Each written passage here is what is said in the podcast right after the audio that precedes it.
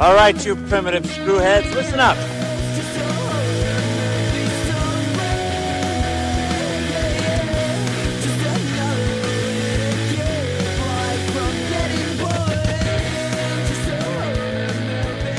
Hello again, and welcome to Primitive Screwheads Talk Horror. I'm Screwhead Dan, And I'm Screwhead Andrew. And we are here once again to dissect, dismember, and discuss horror movies. Today's horror movie, uh, appropriately so because we are recording this on New Year's Eve, is the 1980 slasher film New Year's Evil. Uh, so we're going to be talking about that today. Uh, other than that, Andrew, how the hell are you doing? Uh, you know, I'm doing pretty good. I, I'm ex- uh, I just getting I'm getting over the flu, which I had basically since Christmas. Ooh, I didn't hear about that. That sucks. Oh yeah, no, no literally like uh, we went and saw my wife's family on Christmas Eve, and then saw her family on Christmas. And like Christmas Eve, I had like a headache and was kind of like sore.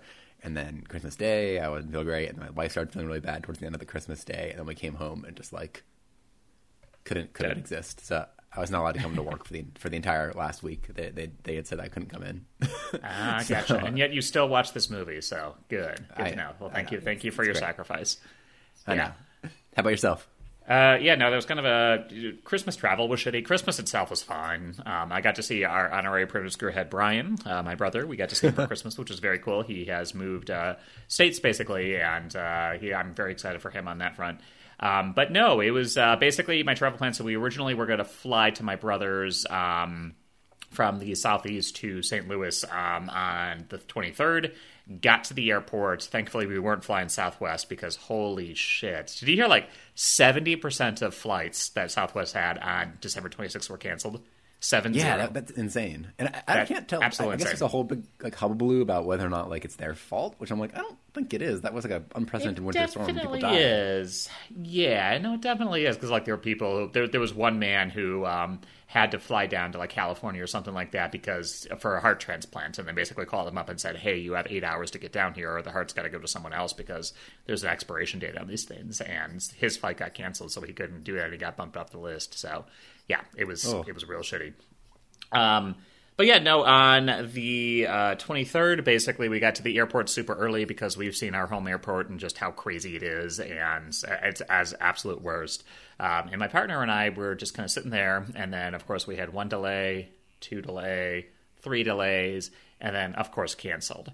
And at that point, like we both called the help desk line because we both um, still have status with uh, American Airlines, and we, we you know we had the private number that we were able to call, and it still uh, took care of all of that stuff. Uh, but yeah, thankfully we were able to get rebooked for the next day, so it was really just 24 hours just sitting around doing nothing um, on that front. Uh, oh yeah, no, the other thing I forgot to tell you, I think I recorded this uh, during our last episode as well. So the internet company took out our water for like 48 hours, which I believe we talked about in our previous episode. Um, well, we woke up on Christmas Eve and the power was completely out at our apartment. So we're just like, ah, fuck. Um, so it took about um, 12 hours for that to be fully restored. Uh, we had to leave the cats behind uh, just for 48 hours, and like it was there was a cold snap going to the southeast at the time. So the entire time we're just like, okay, what are we gonna do about the cats? Um, but we you know bundled. We had some blankets for them to bundle up when it wasn't super super cold or anything like that, but definitely they, we could tell they were a little bit cold. And then we also had friends come on over and check in on the heats, uh, that sort of thing as well because when we were leaving for the airports, like the energy company, we tracked it online. They said that they were currently repairing it, and we're like, okay, that's good, that's good. And by the time we landed, the power came back on. Had a friend come on over, check in, make sure the power was back on, the heat was back on, cats were comfortable, which they were. They, everything was fine. So that was shit. And then on Christmas, uh, the December 26th, as we were flying on back, we got a notification from our company uh, that basically because a lot of pipes froze and burst, uh, they had to shut off water for the entire building. So the entire time we're just like, oh god, this is twice in two weeks that our water gets shut off. Um, electricity has been out for like you know 12 hours as well. Uh, but thankfully, that one was fixed before we got back home. But the entire time we were just thinking, oh god, do we, you know, are we going to come back to a flooded apartment? Is it going to be damaged? That sort of thing. Um, but no, thankfully everything's good. Everything's fine. We've checked in on our neighbor's apartment as well, and her stuff is fine. So it's all good. Yep. Wait, so so within the span of like a week, you lost water twice? Yes. Or was, how? Maybe yeah, it's been about a week. Yeah. Jesus. Yep. Yep. Yep, yep. Lost uh, um, out uh, uh, water twice, and we also lost power for about twelve hours too. So it's been it's been a shit week, honestly. But Christmas itself was fine, nice, relaxing, all good. So that's that. Yep, That's and that's how it goes. oh, oh, jeez, it's always fun. Yeah, I mean, honestly, we got pretty lucky, all things considered, in terms of we were able to find another flight, and thankfully the flight home went without hiccups. I got upgraded too, which is nice. Um, so I flew Ooh. first class both times. Um, I'm going to lose that status in March. Oh yeah, no, this is this is how American Airlines does it at the very least. So they have different tiers of status. It goes like gold, platinum, platinum pro, and then executive platinum, which is like George Clooney and up in the air level. Like unless you travel like over 300 days a year, you're never going to get that. Um, but basically, what it is is if they have any empty seats in first class that have not been sold, they'll upgrade the executive platinum people first, and then they'll go with platinum pro, and then platinum, and then gold. And because I'm platinum pro, sometimes I get upgraded. Um, there's also like a mileage uh, limit as well. Like people for platinum, they can only be upgraded if the flight is less than 500 miles. But it is an automatic process. They usually tell you 24 hours beforehand. Occasionally, they tell you like right when you check in, though, which is kind of nice just like, oh hey, first class, and I'm like, woo! But uh, yeah, that was that. How, how does that first class experience work on like a short flight like that? Do you get like champagne and like free towels? Yeah. Like what, what, what do you get? So the way it works, um, and I have flown first class on shorter flights. I- I've actually flown it many, many times on shorter flights just because I kept getting an upgrade. Um, I, I, I will lose that status in March though because I have not been flying because I changed jobs. Because the reason why I have it is I had a job that I was a Monday through Friday business traveler for two years, um, and I'm not anymore. Uh, but basically, you go on in, you get seated. Of course, you board first. There's a lot more luggage space overhead. Um, they come around, they offer you a drink, which can be champagne, wine, and like simple cocktails like screwdrivers and vodka tonics and stuff like that. Nothing too complicated. Um, and then you sit down there. Of course, the seats are more comfortable. There's a lot more space. Um, and then when they come around again, uh, they ask you again if you would like another drink. And then, of course, you've got the standard drinks like coffee, that sort of thing, too. And it's all complimentary. Um, and then the other thing, too, is they have a snack bin. And it's the weirdest thing because you can take as many snacks as you want. It's like out of a wicker basket. But I have never heard of any of those snacks before I started flying and got upgraded to first class. Like I am, I am confident that they are not sold anywhere else, and just for the first class. Um, and they're they're like not great snacks. Like they're just fine. Like yep, this is a potato chip. It's a good potato chip, but it's not the best potato chip I've ever had. Or you know, like brownie bites or shit like that. So you can find replacements definitely. Uh, but that's the only other weird thing. And then of course you leave first, and that's about it. So you're Now, not missing much. I I, would not say it's I worth upgrading. ask, with, with that wicker basket, is it like up at the front of the plane so like you feel shame as you go up and take the free gifts, or are they like in, at your own seat so you have your own seat of personal wicker basket gifts? Oh no, they walk around. They walk around with a wicker basket. Like it's a flight attendant walks around and is just like, "Would you like some snacks? Would you like some snacks?" And you just take it from the basket. you just stick your hand there and grab them. Yeah, yeah, and you can grab as many as you want because that's that. Uh, the other big thing too is you have your own dedicated flight attendant too. They usually Wait, have what? one flight. Yeah, you have one flight attendant for first class. That's usually how it goes. Oh, okay. I think you meant like yeah, your own. Like this is Dan's flight. Oh yes, no, no, no. There are six flight attendants in the very first class now. Now, just one flight attendant for first class, and they go through things a lot quicker too. Um, I did fly to Alaska one time and got upgraded. That was for another work trip as well, and that was really nice because it was one of those pods where like you could like go back and fold it out into a bed, and it, it was very, very, very nice um, on that front. But yeah, that was that. life you live. Yeah, definitely. Well, I've lived again. I I'm going to lose this status, so I'm enjoying it as much as I can for now. Um, yeah, I would say it's not worth upgrading to first class unless it's a long haul flights where they have those pods or something like that. Then I would, you know, maybe depending on the price, I would upgrade. But for short haul flights, absolutely not. Hundred percent not. yeah, Awesome. that's that. Uh, but yeah, let's jump on into this movie. So you were the one who suggested this movie. Uh, once again, we are recording this on New Year's Eve. Uh, so Andrew, what is with New Year's Evil? Why did you suggest it? I can't. Uh, I can't honestly- see that. I can't see any connection. Why? I, I really can't. I mean, yeah, I, I, I just really just you know spun a wheel about any horror movie that existed, and this one just happened to come up. From if I'm being honest, you know, just you know, luck, luck of the draw. I don't know, uh, but uh, you know, I, I just heard about it. I think that you know the name, uh, you know, drew me to it. Uh, it's one of those ones I'd never seen before, and I heard about it. Um, and I'd, I'd heard about it existing, but I hadn't heard anything else about it. So you know, that was a you know, it made it a, a an interesting gamble. um, but yeah, I don't know. Have you heard about it before? Like, did you know anything about it prior? I've actually never heard about it before, so this was another one. That was just like New Year's Evil. Yeah, that makes sense. I'm, you know, not surprised that there's a movie with this title out. That's you know kind of a quick little jump to make on that front. New Year's Eve, New Year's Evil. Uh, yeah, but that's that. Um, but yeah, let's dive right into it. So, what did you think about New Year's Evil? I I was okay with it. Um, I I think it's uh, I like I feel like the the horror elements of it think are okay. Like it feels like a pretty standard slasher, I guess, or like a standard uh, movie. Like I don't know, it, it's it's middling for me. Um, I think I, I, could definitely have cut down some of those weird slow mosh pit scenes. I don't know what the fuck is going on with those. Um, but you know, it was all right. It was an okay movie. How about yourself? Uh, yeah, I didn't really enjoy this movie too much. I, I kind of feel the same way as I did feel about The Burning in terms of mm. it's a slasher movie, but like there really isn't much unique about it, and there are a few elements of this film that really didn't sit right with me on that front. So like it's it's definitely not the worst thing ever. Like it wasn't offensively bad. It was a competently made movie for the most part. Um, it was just a very mediocre, forgettable movie in my opinion. Um, on that front. So I would say if you're really, really itching for New Year's Eve horror, this is really the only one I can think of off the top of my head. Uh, so you know you could do worse than that. Uh, but the premise of this movie is basically, um, again, it's a slasher. We've got a serial killer who goes around killing people throughout the entire movie. Uh, this was in 1980, so by this time the slasher genre was kind of burgeoning, coming into full swing. Um, but the crux of this one is it is uh, the main character is uh, Diane Sullivan. Uh, who is also goes by Blaze, uh, who is played by Roz Kelly, who apparently is the most famous actress in this entire movie. She played um, she was on uh, Happy Days. She played Carol, which uh, I think oh. is going to go over most of our audience's heads because I, I don't know. I've only seen a few episodes of Happy Days, but that's that. Um, so yeah, apparently she was a decently big star at the time, or at the very least in television.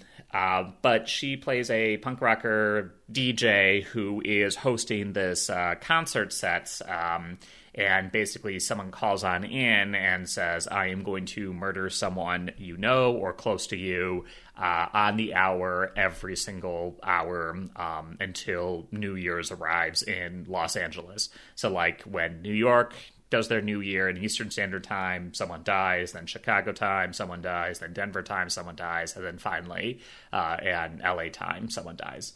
So that's that. Uh, so basically, on the dats, that's what he says, calls on in on that front, and it's all about kind of dealing with the fallout from that, the cat and mouse game between it.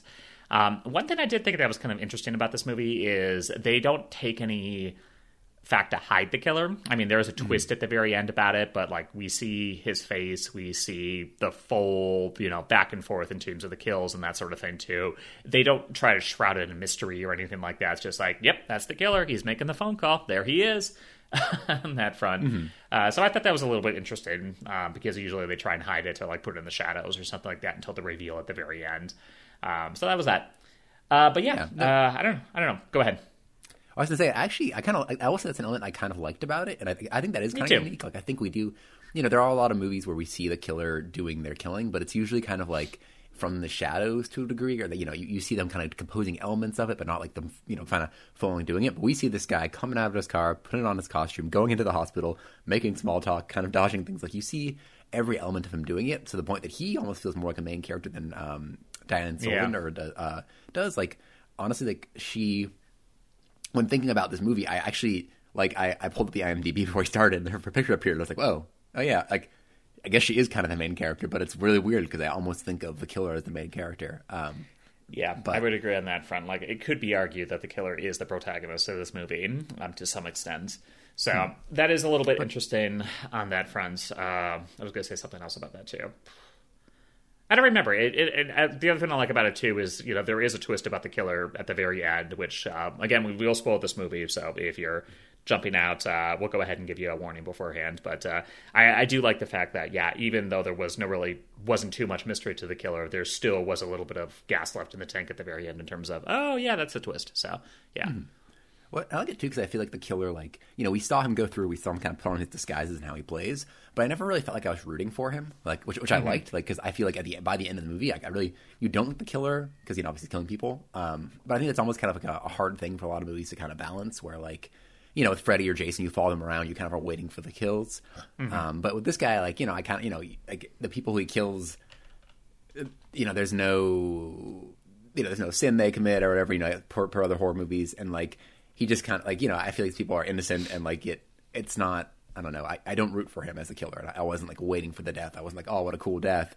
Like I feel like you want them to get away, um, and you want them to realize. So I kind of feel like he, you know, they almost do a good job of building that. I wouldn't really call it suspenseful, but like you know, you don't want to look at the train that's coming. You know, you don't want to see that crash about to happen. Um, So I kind of I kind of like that movie for that. Uh, that you know, it's not Freddy or Jason, and you're like, oh yeah, go get him. But you're kind of like, ah, you know, this is this is like a bad thing he's doing. You know, like I Yeah. I appreciate that. Yeah, definitely, definitely on that front right there. Um, yeah, uh, but our other characters in this movie, so basically Diane is uh, the main one. We can call her Blaze if we want to. uh, but she also has a son as well, uh, which is my biggest sticking point with this movie. I really did not like this character. I didn't like what they kind of did with this character. Um, Yeah. I, I, and I think it kind of goes into a longer discussion about this movie in terms of what I mean, because like every every movie or horror movie, at the very, I mean, the, uh, let let me rephrase that. Horror movies are kind of a reflection of the culture at the time as well. Like we were talking about Black Christmas, and you know the, there was that whole abortion subplot in the original one, and that was you know because Roe v. Wade was fairly recent in everyone's memories. So one thing I do like about going back to these horror movies, especially if it's like you know 20, 30 years old, is thinking about what is going on at the time, what were people scared of, and how does it influence in this movie. And the two big ones I can kind of think of is um, one, uh, the punk subculture is very, very, very prevalent in this movie. Um, like the uh, show that uh, Diane is hosting or Blaze is hosting is just like all punk, like you know mohawks and uh, spiked jackets and shit like that. And like there, there are several points as well where the police officers are saying, "Well, you know, look at the clientele you attract. Of course, you have a serial killer on the loose." Ha ha ha! And I, I think for 1980, that was definitely there was a lot of pearl clutching in terms of, oh yeah, punk subculture is you know super murderous and scary and shit like that. When I don't know, most punks I've um, interacted with throughout my life have been the nicest fucking people, but that is definitely one thing that's kind of prevalent in terms of the movies trying to scare you with, ooh, these punks. Uh, but the other thing as well is the son. Um, so Blaze slash Diane has a son who basically stays in the hotel room while she does the show the entire night, and we don't get much characterization for him aside from the fact that he's mentally ill. Yeah. What he has, we don't know. But he's mentally ill in some way because he's mentally ill. That means he's scary.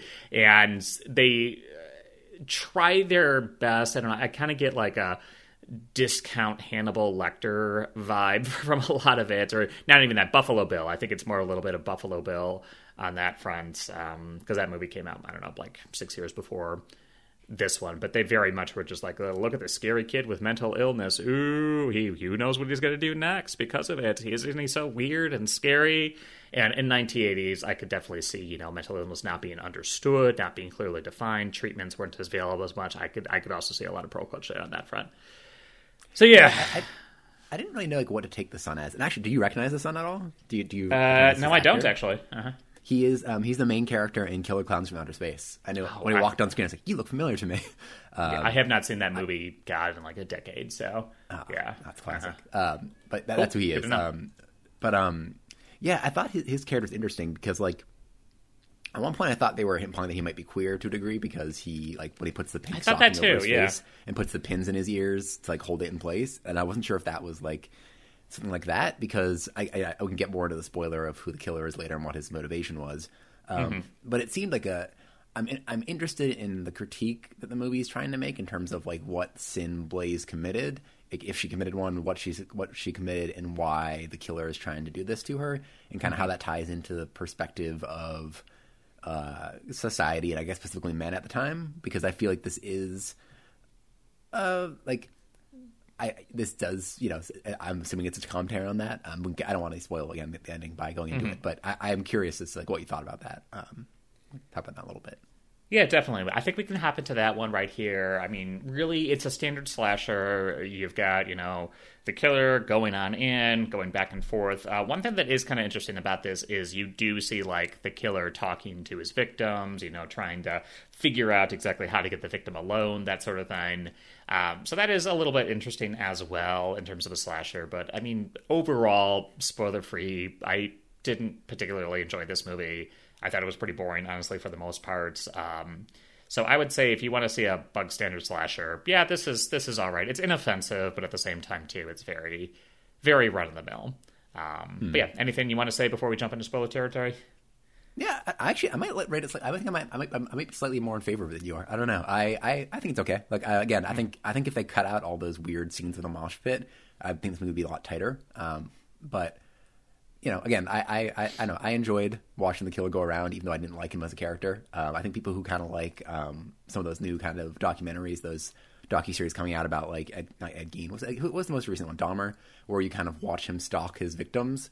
I mm-hmm. think that that that kind of crowd might enjoy this, and I know I think as one of the there's this movie. There's actually that movie that the person who directed um, Black Christmas did, um, the Into the Dark, uh, New Year, New You, which I saw. I think like that's like literally the only two movies. There's like, I think of another one about some high school kids at a cabin. I think I, I, there's like the three New Year's movies I know, and I think you know if you want to watch a horror movie on New Year's Eve, this one isn't a, isn't a bad choice, I guess. But okay, cool. All right, let's go into spoiler territory then. So uh, yeah, I think the two things we want to talk about and kind of leads into each other is just the killer's motivation. Um, so the big twist at the end. Uh, do you want to go ahead and introduce that and give us your thoughts on that? Yeah, yeah, sure. And actually, I called this at the very in my notes. I called this as soon as they, they mentioned this character. Um, so at, at, the beginning, uh, uh, her son comes up and wants to tell this big news about how he got this this part, but the mom's really busy. Blaze is busy, trying getting ready for this show, and she's like, "Oh, where's dad?" And he's like, "Oh, he's a, you know, he's somewhere else." And I'm like, "Oh, the dad's a fucking killer." Um, And that is a twist. That um, at the end, uh, it is her husband who is doing these killings, um, and he is killing people. Uh, he's doing it uh, to get back at her um, and because he thinks basically that well, part of it is that he is, you know, she's making more money than him. She's more popular than he is. He's basically living off her money and he complains about how he's given like an allowance. Um, he doesn't like being kind of under her thumb to a degree, and he thinks mm-hmm. that uh, the the way that she acts, the way that she treats him, uh, and the neglect she gives to her son is causing her, her son to like turn out badly, essentially. Um, yeah, so and also he feels. For, yeah, he feels very emasculated by her. Yeah. Like it is it is almost incel adjacent in terms of, you know, he's just like, Oh, these women, you know, they shouldn't have like he's implying that, you know, oh, women shouldn't have jobs, men should be the men of the house, and that's why I'm killing everybody for it. Um mm-hmm. yeah, so that's kind of what's going on in there. So yeah, what do you think of that? I I like it and I don't like it. I like it in the sense that, that he's the villain because that may, like like you know talking about kind of Black Christmas and talking about the kind of the toxic toxic masculinity. The killer mm-hmm. in this is toxic. Yeah, sorry, I'm, I'm still kind of congested. Um, he is toxic max. Eh, toxic masculinity. masculinity. I gotcha. um, you know, he he doesn't like the fact that his wife has a job and is more successful than him. He doesn't like, and like you know, I, I would understand, like not understand, but you could reason out more the whole like the son being neglected kind of thing. But I think that that's kind of his perspective of it because we only see the son trying to interact with her when she's doing this big thing that she's really caught up. Like you know, it's, it's her big successful moment, and she's trying to do all these things. So it makes sense that you know she wouldn't have time for him at that moment, but she's trying mm-hmm. to make time for them. Like she she's playing time for them after. So I don't think that's really a, a valid claim, but I think that. Um, you know the fact that he is the villain and he is this embodiment of toxic, max, to- toxic masculinity and um, sorry I'm so congested um, it's okay and the fact that he um, you know he's blaming her for all his problems being like oh you know you don't give me a big enough allowance you know you uh, you know, you're more successful than I am, you know, like, and blaming him for the her the poss- possibly her son being queer. I'm not sure if that actually is is what's going on or not. Is mm-hmm. you know, I think that's a very um, interesting point, and I think the fact that he's the villain makes sense in that, and that's why I almost kind of, I kind of like it because he is the villain. But then I also don't kind of like it because generally, like the slasher is kind of normativity taking on or you know, or the kind of oddness or the queerness kind of taking against the society. So like you know, you don't normally punish the drug dealers, we punish the the deviants in in these movies. So I can't tell if the movie's implying that he is right because you know, like he because he's the normalizer theoretically. So if him trying to kill her is like you know, like I, I can't tell. I'm hoping that this movie is taken as he is wrong and that's the wrong thing. Mm-hmm. But the way that it ends with Blaze seemingly dying or Blaze seemingly you know being the next victim to the yeah. son almost makes it seem like they're encouraging it. Like I, that's what I can't tell really. Like because I, I feel like this is I'm sure responding to a societal feeling of maybe you know women at this time becoming more successful, being more prominent in the workplace, and maybe that's that's the the, the aggression going on in this movie. Yeah. but I can't I tell the way it ends too, yeah. if it's endorsing it. And that, that's what kind of sits on, on all, that's that sits weird with me. I don't know how I feel about that. Yeah, and definitely, and I think it. You know, we we were talking about the whole: is the son queer? Is it not? Is you know being raised primarily by a mother or something like that, and feminizing him, and you know turning him out to be queer, which I I know a lot of people in the '80s believed because again we were on the cusp of the whole AIDS epidemic and everything like that. It was a terrible, terrible time for gay people. Um, but yeah, it's uh, it, it. It feels very mean spirited. It feels very weird, and that definitely took me out of the movie as well. In terms of okay, yes, this is kind of what people were fearful of, but I, I, I it wasn't like let's explore, you know, toxic masculinity. Let's explore um, mental illness. It's just like ooh, mental illness is scary, and I just I didn't feel like I enjoyed it as much based on that. Um, it, it felt like they were taking the hot button issue of the time, or at the very least, they kind of had a pulse on what a lot of America was scared of at the time, and kind of just like ham-fisted put it in there to a movie. So yeah, it wasn't any commentary on it. It was just yeah, let's take that. Sure, let's go for it. Uh, yeah, so that was that. Uh, what else about this movie kind of stood out to you? Yeah, you know, other than that, like I know we, we mentioned the kills. Um, I, I was a little bit uh, actually confused about the killer's motivation. So, when, so uh, when, the, when the husband calls, so basically during the movie, the husband calls in and he puts like a I don't know what he puts in his mouth. He puts it in his mouth and he's like, "I'm evil," uh, and does this, Yes. this little voice. Um, but when he first lays out his plan, he's like, "I'm gonna kill somebody in every time zone, and they'll be related to you." And uh, but like, were they all related to him? Yeah. First off, were they all because the, the first girl? I think that they're implying that she might that. Um, I think um, he went to. They said that he went to that. Uh, or he, was it her or was it Blaze or the husband who went to that asylum or was it the son? I don't know, but yeah, no, I, I was thinking the same thing too in terms of just like how are these people connected, and then like after uh, Diane gets the you know call of just like oh I'm so sorry they found so and so and she's been murdered, and she's like no not my so and so. I was just like okay, so she did know her on that then- front. It was very weird. And the girl he picked up at the bar, like that seemed random to me. That did not seem like he knew the- the, girl at the bar. Like I, I would have liked that to be a little like if that was his thing was that he was going around killing people close to her. I would have liked to see that connection more because it really made it mm-hmm. hard, or, or at least it'd be a revelation at the end and be like, oh no, somebody's here. Let me call my friend Janie. Oh no, Janie's been killed. What? Or you know something about that. Or like maybe throughout the entire performance, she's like, oh, where's my friend Barbara? Like she's she said she'd come here to support me. Where is she? And that would then like be revealed later that she was one of the girls he killed or something. But it was mm-hmm. just like did he know them? And also, when he first explained it to her, I thought he was driving across the country and killing somebody in each time zone. As like, I thought he was starting in, in New York, and driving across the country, and every hour getting out of his car, killing somebody, getting back in, and keep going. And then I realized that wouldn't make sense. That'd be impossible. That wouldn't work. But mm-hmm. that was that was my thought. That's what he was doing when he first described it. And I was like, wow, what a Yeah. What a dedicated person. And honestly, too, it was just a lot of did, did they need to be related? Like, I, I think it would have stood a lot better on the movie in terms of, yeah, I'm killing these random people, and then finally I'm coming for you. Like, that would still increase the tension in terms of, you know, oh, this is, you know, Diane is still at the very, very end on that front, so there would still be tension in terms of everything's ramping up. But, you know, especially if it's just like he's harder to track or something like that, I think it would be a lot eh, more effective. So, Well, it's weird too because he goes from being in the hotel and killing her agent to then like going out to this nursing home, killing that that nurse, coming back into the city and killing uh, one of the girls at the party, and then trying to pick up that girl at the movie theater, uh, and then uh, that's yeah, that's it until the end, right? So that's only four Yeah. hours, isn't it? Doesn't it need to be five? Isn't there five hours, five time zones in New York? Or, in, or are there only four time zones? no, there's only four. It's New York, Chicago, Denver, and then finally LA. Oh, okay. All right. Well, Yeah. yeah, good, good on. Well, not get on him because he, you know, but you know, Good on him for movie- sticking to his agenda, his manifesto. I mean, Uh, he- he was I- I- consistent, I- if nothing else. Well, I mean, it wasn't though. He was going to kill some random girl he met at a bar, where I'm assuming. But also, even if he knew her, no way he fucking knew the girl at the uh, at the Mm-hmm. at the drive-in. Um, Yep. Though, yeah, I don't know. Uh, yeah, that was uh, that was interesting. Um, but again, that, that was I did like that scene at the drive-in though, where the girl escaped and you were rooting for her to escape. And you're like, yeah, uh, that, that was good. Um, um, yeah, I'm trying to think because and then his plan to kill her was to basically have her go up and down an elevator and like get away with it. Like what a what a crazy way to kill somebody. Like I'm gonna Mm-hmm. tie you to the outside of an elevator and then use my screwdriver on like the fuse box outside the elevator to make it go up and down, and that will kill you. Uh-huh. Um, great, great, great choice. Yeah, definitely, Yeah, definitely on that front. Um, but yeah, what did you think about the kills? Like, I honestly, I was like, didn't really care about any of them.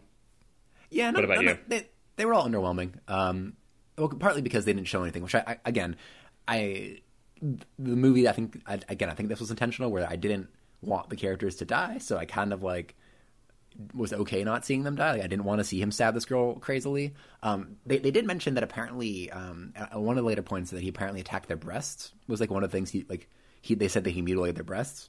Um, which I think didn't know that with- too, and I love breasts, so gosh.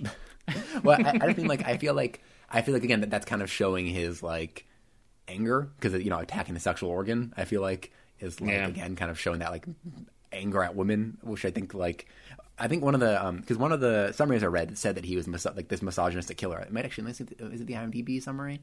Um, Oh no, okay, it doesn't say that. Um, but one of the things I read um, described the killer as misogynistic, and I'm like, I think that makes sense uh, because he, you know, that's what he's doing. Like he's he, he's mutilating these people and again mutilating their sexual organs. I think out of frustration, like he is clearly a killer who, uh, you know, has that motivation. Um, um, but I, I actually, you know, again, while, while the kills weren't great, uh, the callback to um, Black Christmas with the bag over the head. But what, I, what I actually liked, and I don't know if this is the kill necessarily, but uh, the way he did the kill, where he hid in the, um, so he he he uh, picks up this girl at a club, and he's like, "Hey, I'm going to take you. You know, we're going to go somewhere. We're going to drive to this party with my rich friends." And then she's like, "Yeah, cool, but uh, I'm not going with you alone. Bring my friend. That's kind of fucking creepy." And he's like, "Oh fuck." So then he um, they go to a gas station, and he tells the, his friend to go in and buy the fanciest bottle of. Uh, champagne they can have and gives him a hundred dollar bill, so it's going to take a while for her to get change. And while she does that, he kills the, he kills, kills her friend. And when she comes back, uh, you know, she kind of follows a, a trail of clues to um, the dumpster where he put the body. But I like it because when she opens the dumpster, she looks in and screams at the body, but then he lights a match to show that he's actually in the dumpster too, and he pulls her in. And I thought Yeah. that was a nice setup. That I think that was Yeah. like, that was a, that was a clever way to kind of get both of them. He because again he didn't need to kill both of them; he could have just kept going. Um, But I mm-hmm. thought that was like a clever kill.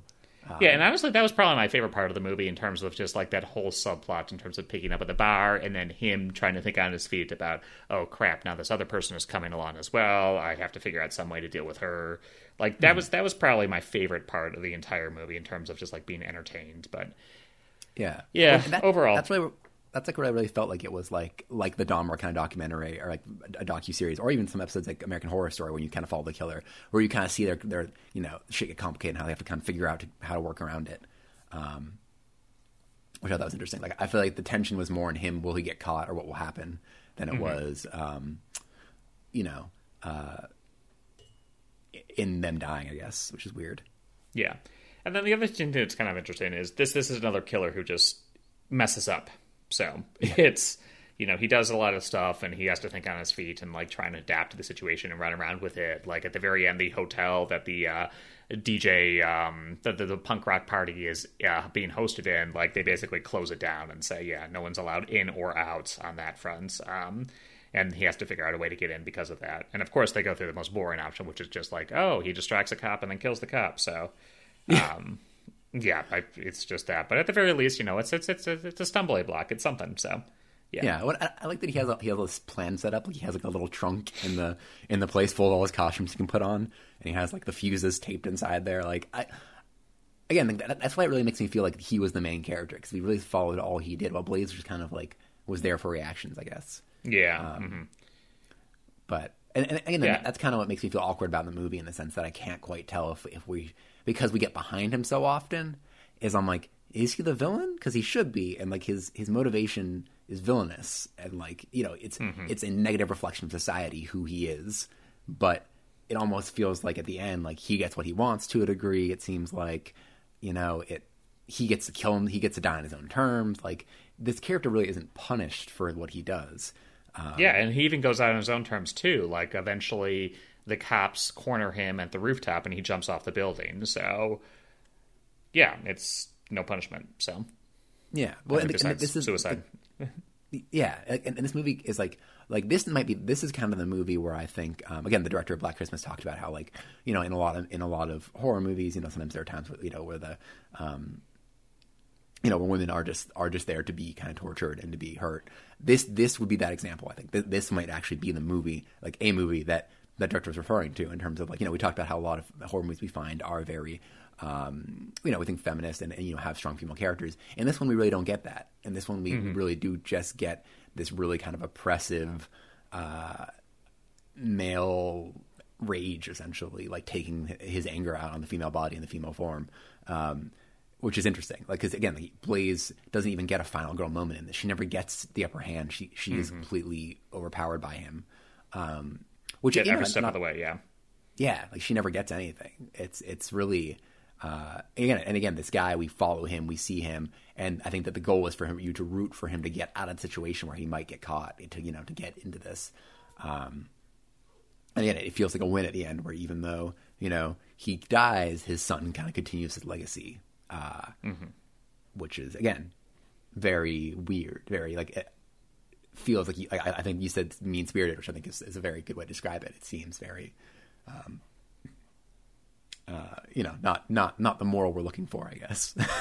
um, which which you know, if, if we want to take that into uh, the next step of like how maybe misogyny, raised misogyny, uh, you know, is passed on to the children. Like, you're right, like their son is kind of raised with this, and you know, obviously the son and the father are kind of in cahoots. Like, the, the father comes into the apartment earlier and talks to the son, and you get the impression that maybe they were sitting there, probably shit talking the mom, essentially, or you know, this the father probably nurtures these negative feelings for the mom.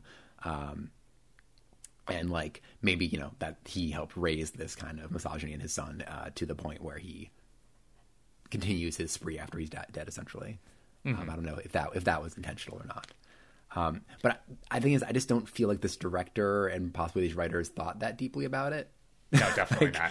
I, I don't think that like I don't think to take that positive or the I, I unfortunately I lean more towards the negative side of this where this is like a look at this uppity woman and this guy is, you know, not the hero, but like, you know, this is what happens. And I feel like it's more of that cautionary tale, which I don't like. I don't think it is the look at this negative person acting on negative actions and this is the bad thing. I, I just I don't get that impression. Like I, I'd love to hear that if that if that was their goal was to this guy's a monster and you should identify him as a monster, great. But I don't necessarily think that that's what that's what we're getting. Yeah, I agree. I think they can uh, push it on that front. Uh, but yeah, uh, what else about New Year's Evil do we want to talk about on that front? So I'm just trying to go through my notes right here, and sh- yeah, honestly, this is a hard movie to talk about. There's not much to talk. No, exactly. I think so much of it is these fucking weird scenes of people dancing around. Um, but what I did want to highlight, and again, to talk about this director, maybe he's made some some gems. He's made a lot of movies about ninjas. He has like the Nine Deaths of the Ninja. He has the Three Little Ninjas, which seems like a ripoff of Three Ninjas. Or maybe who knows they came first. But I do want to talk about one movie that I found about his of his when I looked around. Um, Okay. And I will say that this movie was made in 1979, so the year prior to this release. Um, it has a higher rating than New Year's Evil, which has a 4.8 on IMDb. This is a 5.3. Maybe it has maybe it has less scores. Um, but let me tell you the um, the synopsis of I, guy's sorry. So hang on, hang on. I missed it. So you're talking about Three Day Weekend or Three Way I'm Weekend? talking about Three Day Weekend. Okay, gotcha, gotcha. Okay, so this Right. is the movie he directed before New Year's Eve. Okay, got it. This is- I- yep, he I'm, directed I'm, it I'm he wrote it. Uh-huh. He wrote himself. Um, and Okay. so this is this is the um, IMDb summary. Two bisexual girls go camping in the woods and are followed around by a perverted guy in a gorilla mask and a man in a uniform with a whip who thinks everyone's a communist. Strange sexual encounters ensue, and other people show up out of nowhere. They do drugs, and incomprehensible plot follows.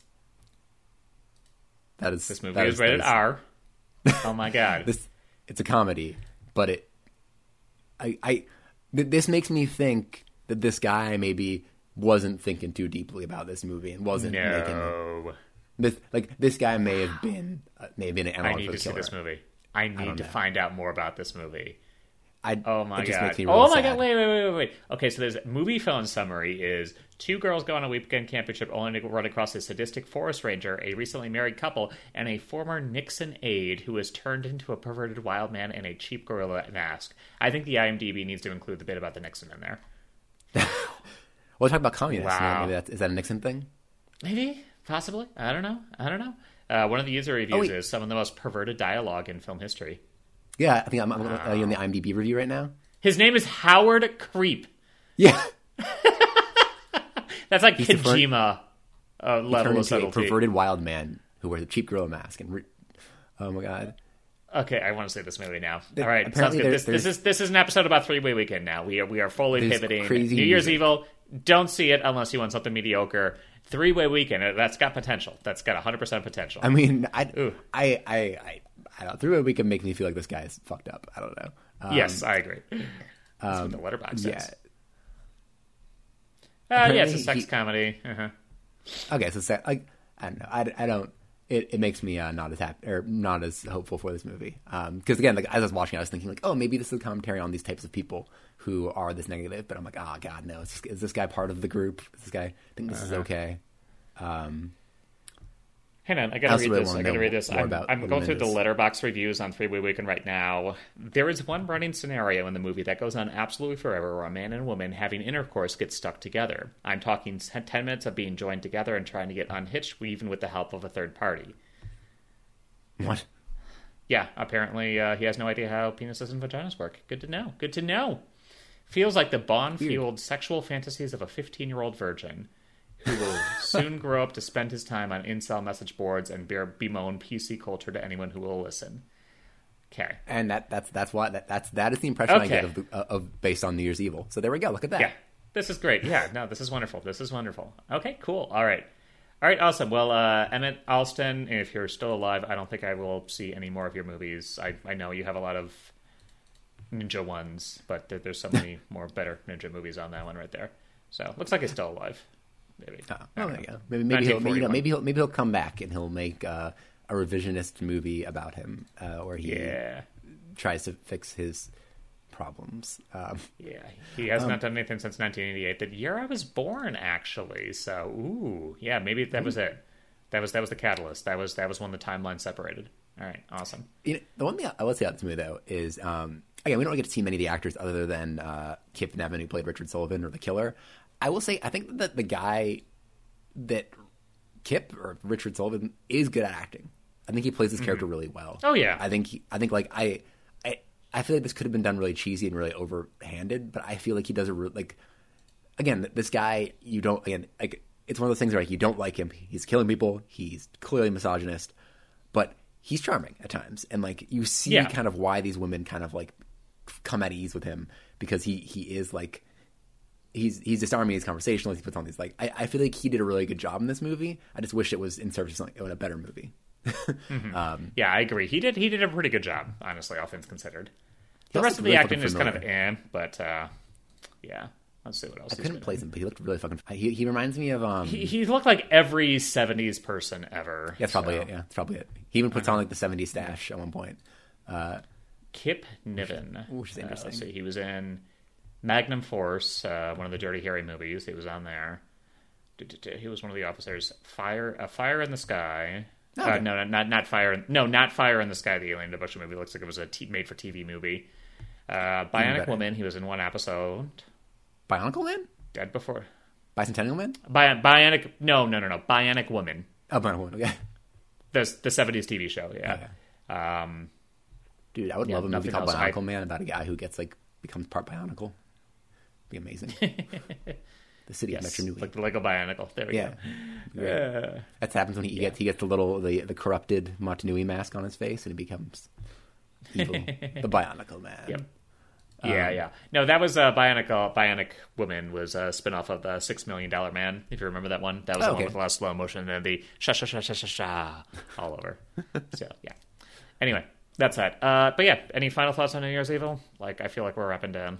Yeah, no, I, get- yeah, no, I. I, I know. Again, like like you said, there's not much to discuss. Like, I, I think a good half an hour of this movie is literally people slow dancing, slow dance moshing to music, which apparently actually a lot of the music was written for this movie. I was looking up, which is cool. So these bands, a lot of these bands, like they were groups, but they kind of were given music. Um, even the song "New Year's Evil" that was written for this was was you know was written for this, and apparently it, it has like a cult Yeah. following.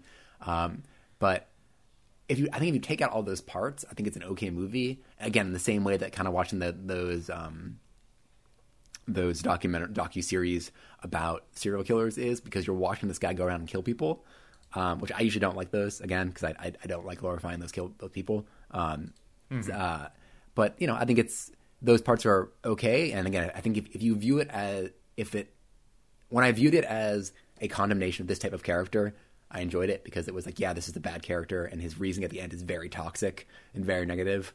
Mm-hmm. But as we talk about it, and as we kind of talked about, you know, maybe it's maybe the director didn't mean that as much. It kind of makes me push it off a little bit. But you know, I think I think it's an okay movie. Yeah, yeah, definitely.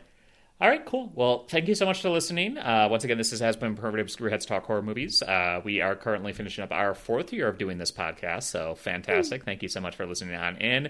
This will be our last episode of 2022. Well, I mean, we're going to get it out on New Year's Eve tomorrow anyway. Uh, but yeah, so first one of 2023. Woohoo! Kick it off. Uh, but thank you so much to also Teddy's Atlas. They do our opening theme song. That is Horror Movie Story. You can get that off the album Children of the Corn. They are good, good Canadian boys. Um, just as an FYI as well, we are releasing a special episode, likely within the next few days, so keep an eye out for that one. And then we will go ahead to our regular schedule of um, talking about our movies after that. So, uh, yeah, thank you so much, everyone, and stay groovy. Bye.